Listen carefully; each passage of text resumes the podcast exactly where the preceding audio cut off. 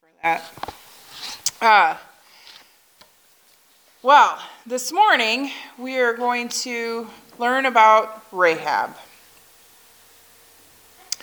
And Rahab is actually covered in Scripture in a number of different places. So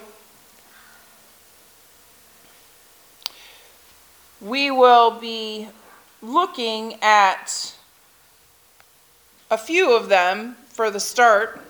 I actually give as my text James chapter 2, verses 25 to 26, but we're actually going to read about five verses this morning, and I'm going to let you know where we are in the process. I'm going to ask you to stand for the reading of the word this morning. And I'm going to start in James chapter 2, verses 25 to 26. In the same way, was not even Rahab the prostitute considered righteous for what she did when she gave lodging to the spies and set them off in a different direction? As the body without the spirit is dead, so faith without deeds is dead. Hebrews 11:31 By faith, the prostitute Rahab, because she welcomed the spies, was not killed with those who were disobedient. Matthew chapter 1 verse 5. Salmon, the father of Boaz, whose mother was Rahab, Boaz the father of Obed, whose mother was Ruth, and Obed the father of Jesse. And then Joshua 6:25 but Joshua spared Rahab the prostitute with her family and all who belonged to her, because she hid the men Joshua had sent as spies to Jericho, and she lives among the Israelites to this day. Let us pray. Hide me behind the cross, Lord. Articulate your heart through my voice to your people. Let the transformation of our lives be wrought thoroughly by the Holy Spirit in response to your truth. In this Lenten season and always, let us faithfully remember the sacrifice you made on our behalf to draw us to you. In your name we pray. Amen. Amen. You may be seated.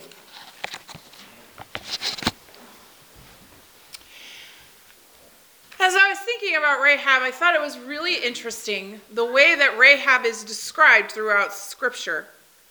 You will have noticed that she's often described specifically by what her occupation was. It reminded me of one of the tours I went on in Scotland. It's kind of a funny thing, but in Scotland, there's all this history, literary history lots of literary people were from Scotland, especially Edinburgh, where we were for a period of time. There's uh, Arthur Conan Doyle went to university to become a doctor there. Uh, there is Robert Burns, who is a big poet. All these people. But as we went on this tour, and the guide took us to all these little places, one of the things he said was, frequently, you'll see there's nothing marked here. You'll see there's nothing marked here. And as we went on the tour, it became pretty obvious that apparently nothing in Edinburgh was marked. And in fact, he told a story. He said, he said when his kids were little, one of the first things they learned to say was, There's nothing marked here. But I tell you that story because sometimes when we're trying to figure out how things work, we get to places where there's nothing marked. And one of the conversations that we had as a part of this tour was that names matter. The places that we go, the things that we do, those names and the things that happened in a particular place, they matter. And so it is that we come to the story of Rahab. Rahab was a prostitute. And we see over and over in Scripture that that's how she's called. Now, what that means in her time was that she served in the king's palace in a very particular function. And she lived there for a period of time until she got to an age where she was no longer able to. And then she got moved. She was obviously wealthy because she lived in the place outside at the edge of town near the top, near the gates, which meant that she had some means and was doing pretty well for herself at that point in time, which probably means that she was retired as well. But she was there, and here come these spies. To set the stage for you, Joshua was at one time a spy into Canaan himself. He was sent with Caleb. Once upon a time, Moses sent him and 11 other people into Canaan to investigate. They came back, and Joshua and Caleb said, Let's go. And everybody else said, Eh, not so quick, not so fast. Let's, oh, brakes, stop. So this time, when Joshua sends, um, and everybody listened to the 10 and not Joshua and Caleb. And so God punished them by telling them that they had to wait 40 years. So now, all of the people who were of age when Joshua and Caleb came back, except for Joshua and Caleb, have now gone on. And all that's left are the younger generations who are now going in to take what was rightfully theirs, what was promised to them by God in the first place. But Joshua sends a couple of spies just because he wants to know exactly what's happening, but he does it secretly. He does it quietly. He sends them in, and they get to town, and they probably are pretty obviously Hebrew, uh, Hebrew spies because they don't wear the same clothes and they don't talk the same way. And so, pretty quickly, they get picked out of the crowd. They happen to knock on Rahab's door, and she's like, Get in here, you idiots. When you're spying, you're supposed to fit in. right? She brings them in and hides them up on her roof under some bags of flax. And not before too long, here come here come the uh, the counterterrorism unit from Jericho. It's probably not what they called it, but the the guys who were looking for them, they come and knock on the door, and she's like, hmm, I don't know. Oh, maybe they went that way. I'm not quite sure. And she sends them on a wild goose chase that apparently takes them like three days. Once they're gone, she calls the spies back and she says, Hey, look, let me tell you something. I've heard about you guys. I know who you are. I know who your God is. This is why I'm helping you. Because I know that your God is going to wipe us off the map if that's what he chooses to do. And I want to be on the side of right. They promise that they will protect her and her family as long as they're in the house when the time comes. Now, mind you, nobody here, nobody in this story knows exactly how God's going to accomplish the conquering of Jericho. Right? We all know the little, you know, the little song, you know, Joshua fights the battle of Jericho and the walls come tumbling down, right? They they don't know that song because it hasn't happened yet. They're actually sitting there going, I don't know how God's going to go through, you know, 20 foot wide walls to get us into this town, but God said He would. So, even Rahab believes that somehow the God who walked the Israelites across the Red Sea is going to make it possible for them to defeat this walled city. So the spies tell her, okay, hang out a cord, a red cord, throw it out the window. We'll know it's you, and we'll come and get you, and we'll make sure that you guys aren't among those who get taken down. So, some time goes by.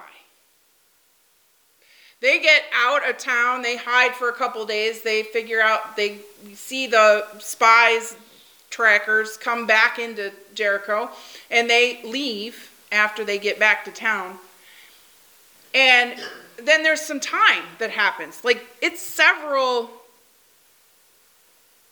several months before they actually get to the point where they come to Jericho.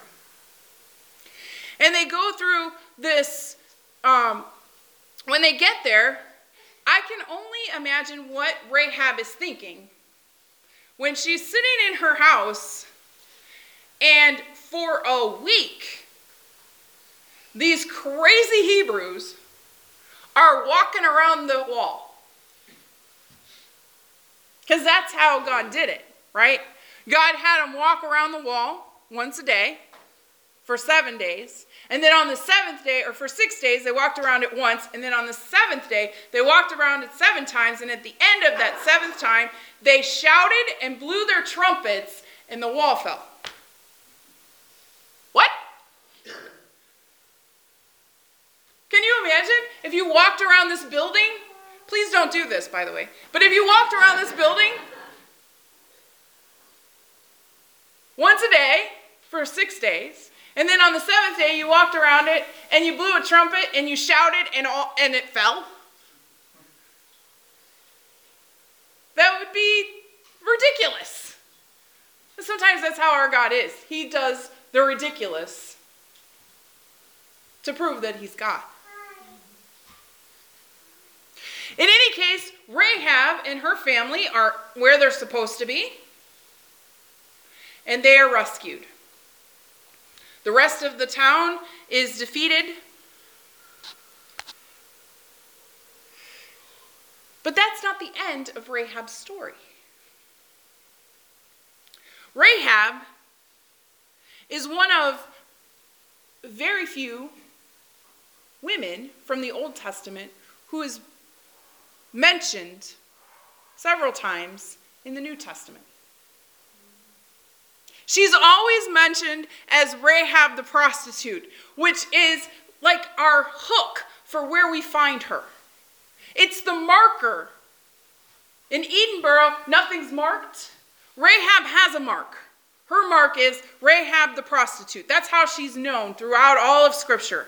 But do you know why she's known that way? Because God is saying, look, this is what she was.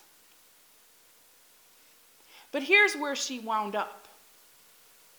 Because let me tell you where she wound up.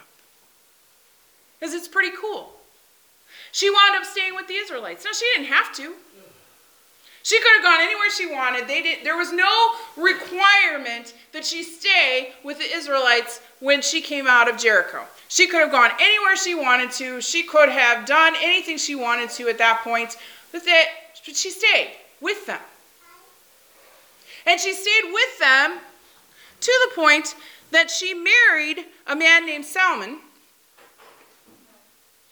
who gave birth to,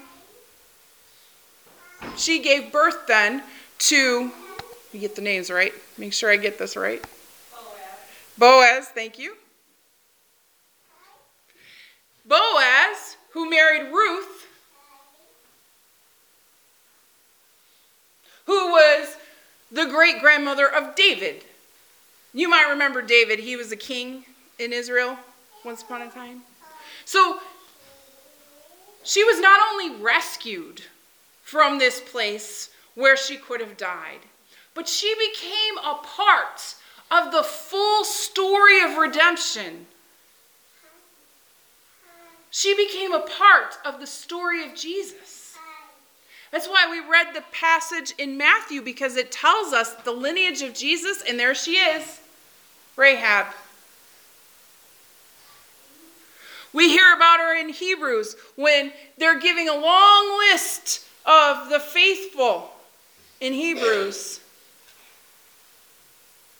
The cloud of witnesses includes Rahab, the prostitute. And it's all because Rahab heard the stories about what God had done and believed that God could do it again. She was rescued. She joined the Israelites. She became a part of the lineage of Jesus.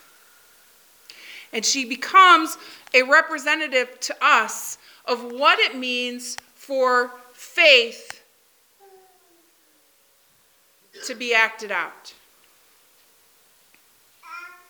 The best part of Rahab's story is that even though Rahab is always known as Rahab the prostitute, that is not who she wound up being. She started there. That's where God found her. That's where she was at the beginning. But that's not where God left her. And that's the same for us. Wherever God finds us, that may be who we are at the beginning. Maybe I am Jennifer the angry. I don't know. That's not who I am anymore, but that's who I was when God found me. And then God flipped the script. Whatever we were, God rewrites our story so that the label everyone else gives us is not our ultimate truth. Instead, our truth is that God's faithfulness and mercy change us, transform us into the continuation of God's story in the here and now. Today, as we worship at the table, I'd ask you to remember the ways in which God has reclaimed you, the ways He's remade you, renamed you. Remember God's mercy and faithfulness as you receive today the gift of communion.